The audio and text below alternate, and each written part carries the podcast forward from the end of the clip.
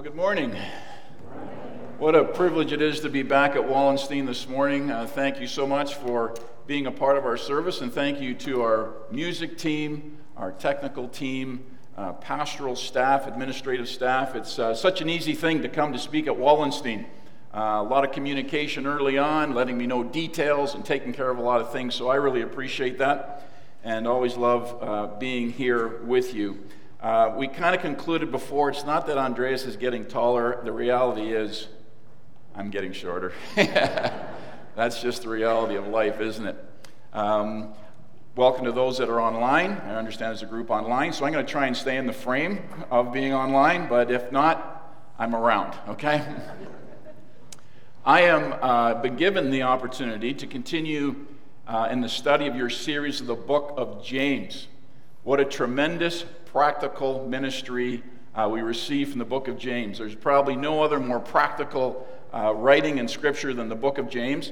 And so I'm going to ask you to take your Bibles and open to James chapter 3.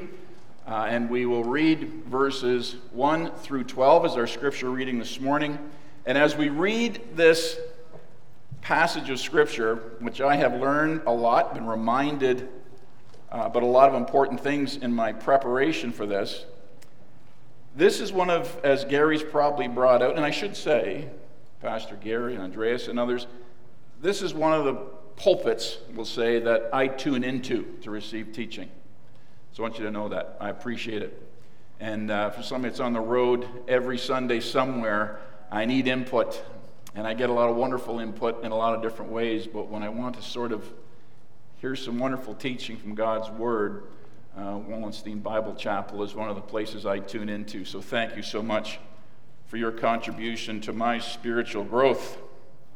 But as we read from this letter, which has probably been brought out as one of the oldest writings in our New Testament, we find out that the issues James was dealing with all these centuries ago hasn't changed, folks. It's the same issues that I struggle with and that we tend to struggle with uh, being human. So let's read James chapter 3, verse 1. Not many of you should become teachers, my fellow believers, because you know that we who teach will be judged more strictly. We all stumble in many ways. Anyone who is never at fault in what they say is perfect, able to keep their whole body in check. When we put bits into the mouths of horses to make them obey us, we can turn the whole animal. Or take ships as an example. Although they are so large and are driven by strong winds, they are steered by a very small rudder wherever the pilot wants to go. Likewise, the tongue is a small part of the body, but it makes great boasts. Consider what a great forest is set on fire by a small spark. The tongue also is a fire, a world of evil among the parts of the body. this is harsh stuff, folks. And Again, this was a sign to me, all right? This was a sign to me this morning. this is an issue I got with anybody here, right? But powerful. It corrupts the whole body, sets the whole course of one's life on fire, and is itself set on fire by hell. All kinds of animals, birds, reptiles, and sea creatures are being tamed and have been tamed by mankind.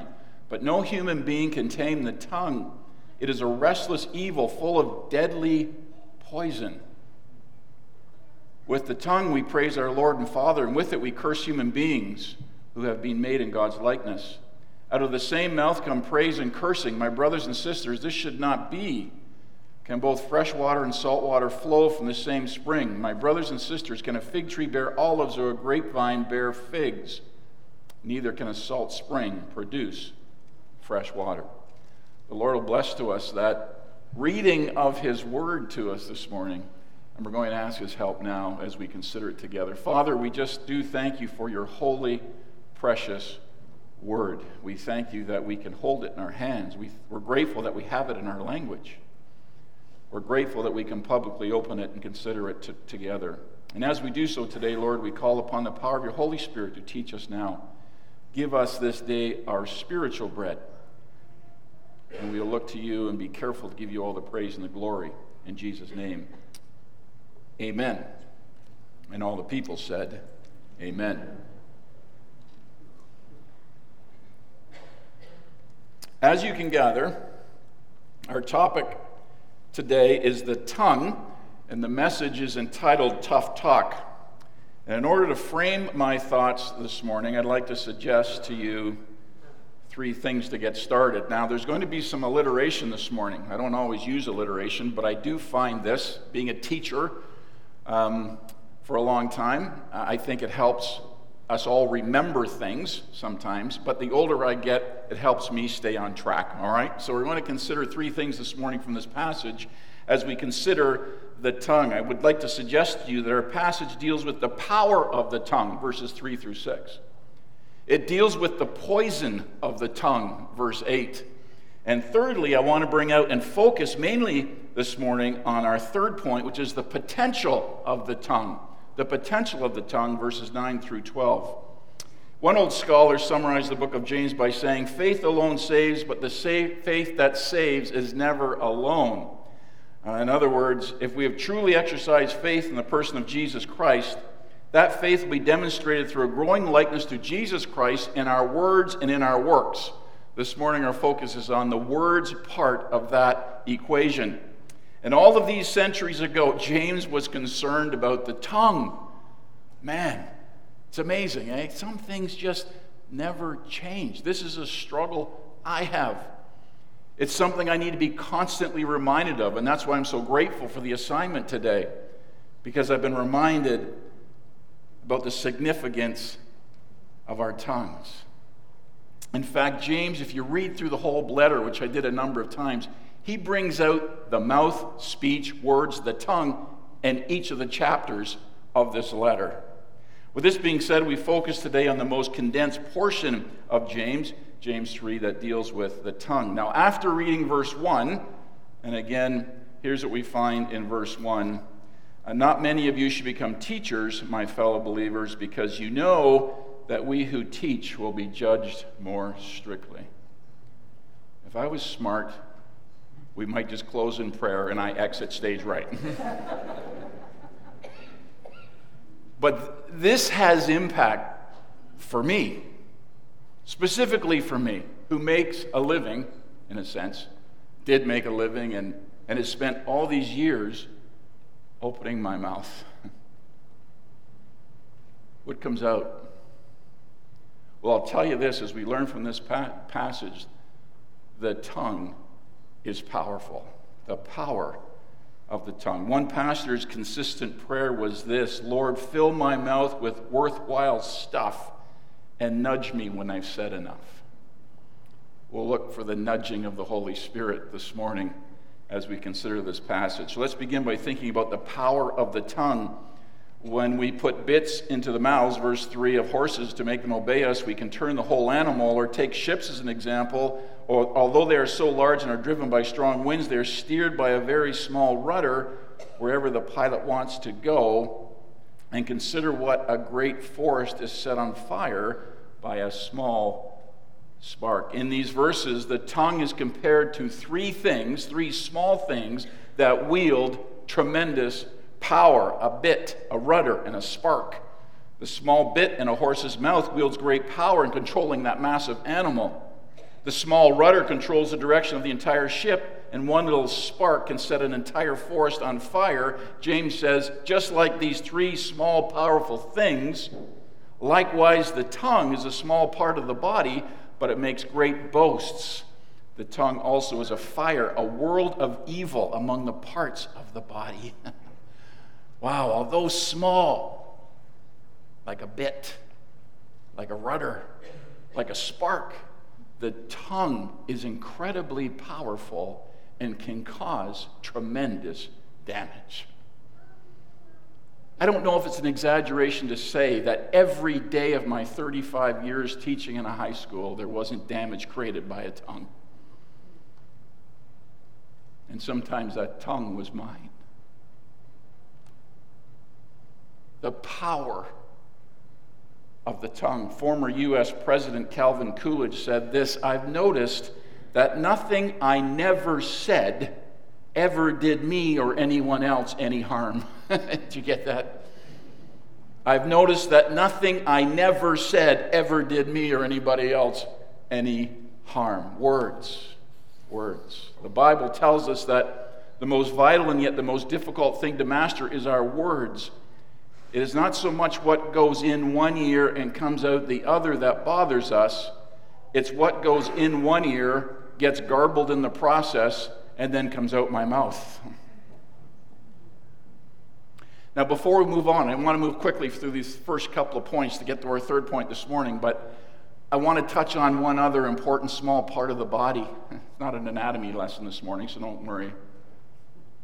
But there's one other, two others, depending on how old you are, parts of your body that can inflict great damage.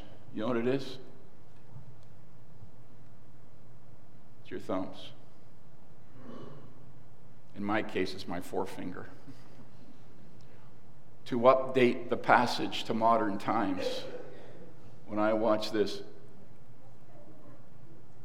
and I watched it for all those years at school, boy, the stuff that was being spewed out text messages, Facebook, and whatever all that other stuff is. Some of it was encouraging and helpful, some of it was poison. And in my case, it's a little different. Still have to be careful about what we're communicating to others. Enough said about that, but, but you get the point, right? The power of the tongue. But notice, secondly, the poison of the tongue. Verse 8 says, But no human can tame the tongue. It is a restless evil full of deadly poison. This is a harsh statement. These are strong words. The tongue is a restless evil full of deadly poison. The word poison used here means what? It means venom. and when we think about venom, we associate the poison of the tongue with a deadly, fatal encounter with a poisonous snake. This is strong, strong stuff here. The tongue can be extremely poisonous. Now, along with everything else that's inflated in price in these days in which we are living, golf balls are more expensive. So when I hit the odd bad shot, what are you laughing at? I had a bunch of them this week, actually. I'm going looking for that ball.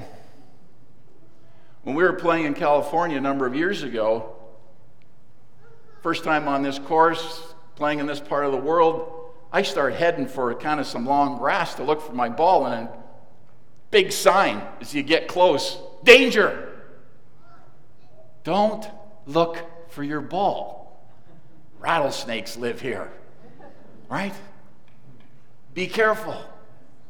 Be on your guard because we don't want you experiencing the bite of a poisonous snake. James basically equates the outcome of the words rolling off our tongues with the poison injected into the victim by a venomous snake bite. This is harsh stuff. The tongue can inflict incredible poisonous damage. When I researched this further, I read that snake venom is stored behind the animal's eyes and ejected voluntarily through its fangs. Interesting parallels here, huh? Sometimes something goes on in and through and behind my eyes that leads to uh, voluntarily ejecting some kind of venomous, poisonous words that hurt somebody else. The poison of the tongue. A number of years ago, I had a new student brought down to the gym who had just come to our school. He was a wonderful young man from an African country. Uh, really, I remember him, really, really good kid and smart and, and athletic. And he didn't know anything about baseball, but we were in a baseball unit. So we were outside playing baseball and, and, and teaching him how to play, which wasn't hard because he was, he was really skilled. He didn't understand the need for this glove. What's with you people? You don't need a glove to play baseball. And so there he was in left field, and uh, big high fly balls hit out over third base in the left field, and he's tracking it, and he's tracking it. No glove, didn't need a glove. And all of a sudden, it gets to a point, he just stops. So, what are you doing? You can go out of the field of play to catch that ball, and, and the batter would be out. You see, the grass got a little longer where he was chasing the ball, and he froze. Where I come from, sir, you don't walk into that grass. He understood the poison that can be found in a snake bite. You know, so far we thought about the power of the tongue and the poison of the tongue, and I think we all get the point James is making here all these centuries ago. But let's quickly move to our third point, which is this the potential of the tongue. Notice verse, verses 9 through 12. With the tongue we praise our Lord and Father. See the potential? But also with it we curse human beings who have been made in God's likeness. Out of the same mouth come praise and cursing. My brothers and sisters, this should not be. The potential of the tongue. James has made it clear that the tongue can inflict serious damage. It's no surprise that the tongue is guarded by two rows of ivory bars and two lips. On the other hand, the tongue has the potential to do amazingly positive, helpful things. As brought out here, the tongue has the potential, as we've been doing this morning, to praise our Lord and Father. Throughout Scripture, we read that our tongues can, can and should be used to worship, to share the message of God's love with others, and to encourage and build one another up. Ephesians 4:29 says, "Do not let any unwholesome talk come out of your mouths, but only what is helpful for building others up according to their needs." that it may benefit those who listen. I came across this illustration, which was something I'm very familiar with based on where I worked for most of those 35 years. Sean and Lee uh, Tuohy, the, the real life couple portrayed in the movie Blindside. Remember that great football movie? True story? They share this following story in their book, In a Heartbeat. There is a little known congressional program that awards internships to young people who have aged out of a foster care system. These are kids who were never adopted and are no longer eligible for state support. A senator we've met employed one such man as an intern. One morning, the senator breezed in for a meeting and discovered that his intern was already in the office reorganizing the entire mailroom. The senator said to the intern, This is amazing. The mailroom has never looked so clean. You did a great job. A few minutes later, the senator saw that the intern had tears streaming down his face. He said, Son, are you okay? Yes, the intern answered quietly. Did I say something to offend you? No, sir. Well, what's wrong? The young man said, That's the first time in my life anyone's told me that I did something good. You know, every day when I stood at that gym door, and over the years, we began to just make sure people understand the significance. As you walked into my high school, people got this because we had kids coming from all kinds of tragic situations, and every day they showed up on our doorstep. But when I would walk into that building and when I would see teachers standing in the hallway, shaking hands, back in the day, you'd see the odd hug. Had a vice principal that hugged every kid that came into her office. Do you know the impact that has? Oh, we think it's nothing. This kid, this is the first time in his life somebody said you did something good. As teachers, as parents, as grandparents, we need to catch our kids doing great things and tell them about it. See? The potential of the tongue. The question becomes then how do we maximize this potential of our words, our speech for positive outcomes? Well, in the time we have left this morning, let me, let me make three suggestions to you. And again, a little more alliteration helps me maybe more than it helps you. But there's three things that I've learned and thought about as I've been preparing for this morning. How do I maximize the potential of my words? How do I control my tongue? How do I use it to maximize the potential for good? Three things. First of all, we need a new heart. Secondly, we need a new hero. And thirdly, we need a new habit. In order to ma- uh, maximize the, the potential, the positive potential of our words, we, we need a new heart. Whoa, more anatomy here. Some might be confused by this lesson this morning that's talking about tongue, the heart, and yeah, through in the thumbs and forefinger. But what does the heart have to do with the tongue? Let's look back at Matthew chapter 15. And as we turn to this passage, we read these words of Jesus Christ. Matthew chapter 15 and verses 18 through 20, he says this But the things that come out of a person's mouth come from the heart and these defile them. For out of the heart come evil thoughts, murder, adultery, sexual immorality, theft. Here's some words false testimony, and slander. You see? These are what defile a person. Obviously, we're not talking about the physical pump in our chest. When the Bible speaks about our hearts, which it mentions over 1,000 times, it's referring to the center of our being, that spiritual, eternal part of us that produces our emotions, our thoughts, our motives, and our words. I heard one speaker one time speaking to young kids, and, and he described it this way. He says, Your heart, as it's used in the Bible, yeah, it's not that physical pump that we associate with moving blood around our bodies. It, it, it's the factory.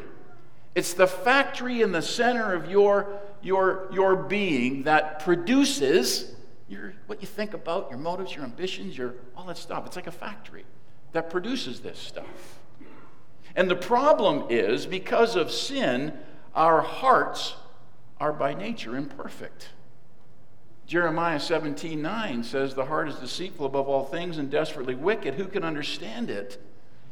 And as a result of this, you see, we all need a new heart. We all need to be born again, you see.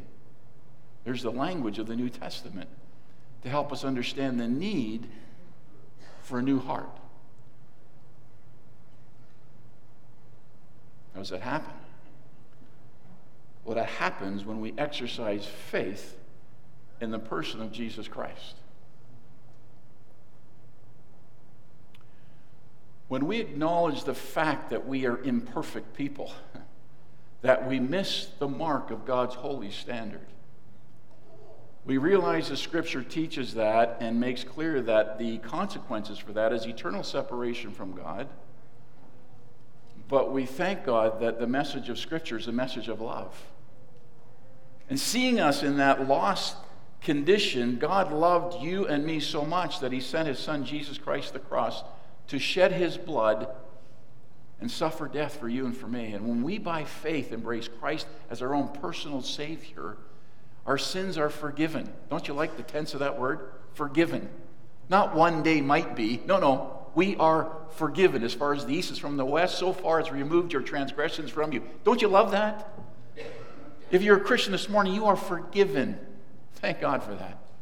Your relationship with Almighty God is made right. And you have the wonderful hope of eternal life living within you. And guess what else you have? You have a new what? Heart. The factory is under new management, as this person said to the kids, right? And now we have the potential to produce good motives, good ambitions, you know, good thoughts, and some good words. You know, I was sharing with Andreas and Gary and Ken and Carolyn, my dad passed away three weeks ago.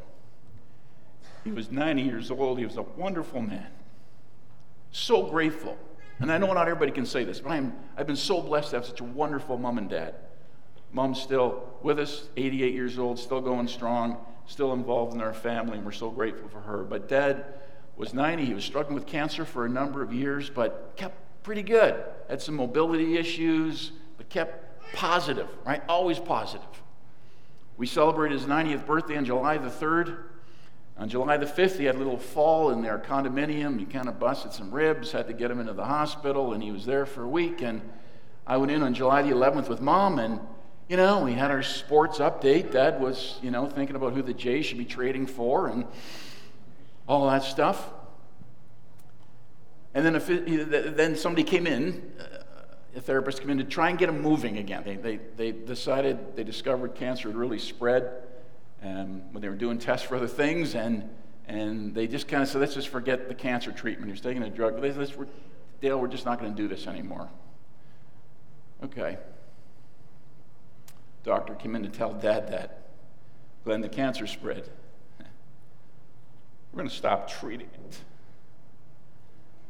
You know what dad said to this 12 year old doctor? I'm kidding. They all look 12 to me now.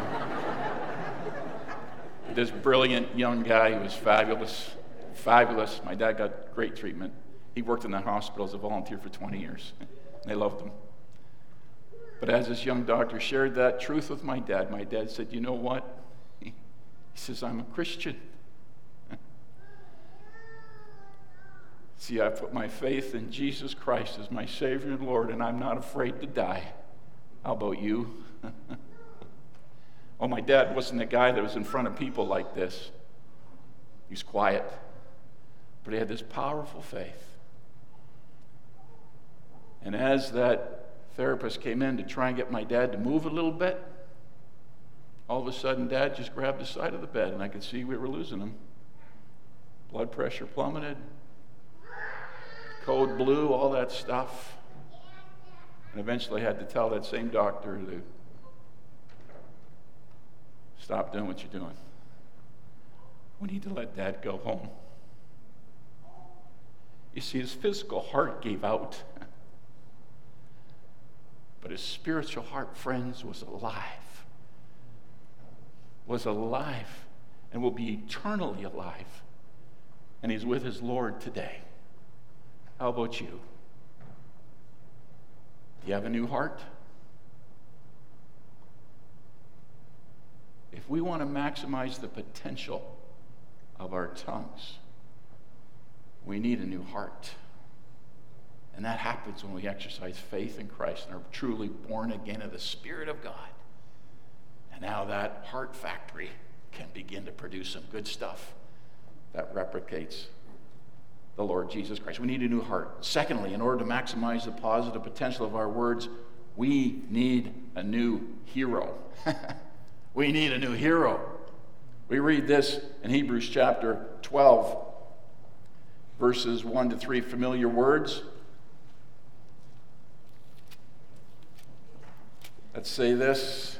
Therefore, since we are surrounded by such a great cloud of witnesses, let us throw off everything that hinders and the sin that so easily entangles, and let us run with perseverance the race marked out for us, fixing our eyes on Jesus, the pioneer and perfecter of our faith, for the joy that was set before him, endured this cross, scorning its shame, and sat down at the right hand of the throne of God. Consider him who endured such opposition from sinners so that you will not grow weary and you will not lose heart. Friends, if we want to maximize the potential of our tongues, we need a new hero. We need to fix our eyes on our hero in glory, the Lord Jesus Christ. Our world is full of heroes. There's a lot of hero worship goes on in our world. And when you see people lining up all day and all night to catch a glimpse of somebody in downtown Toronto getting out of a limousine, that's a little scary to me. We have heroes whose words and works aren't necessarily, sometimes it is. Sometimes it's not something that we want to be fixing our eyes on, fixing our ears on. Who are the people that you have on pedestals? Who, who are the heroes in your life? Younger person, middle aged person, older person. Who are they? You know, I was, I was reading this week and heard the news story that you know, Bruce Springsteen's going on tour. He hasn't toured the United States in a while. He's going on tour. The boss is going on tour. And if you got $5,000, you can get a good seat. What? 5,000 bucks to listen to a concert. To listen to the words of what a lot of people consider to be their hero. Not making a comment on Bruce. These concerts are selling out. I read about another artist who, in the secondary ticket market, somebody paid $41,000 to get into a concert. What are you prepared to commit to fix your eyes on Jesus? and learn from him and listen to his words. John chapter 1 says, The Word became flesh and dwelt among us. I was thinking about a new series entitled The Words of the Word. Jesus is the Word. How much time we spend reading His words?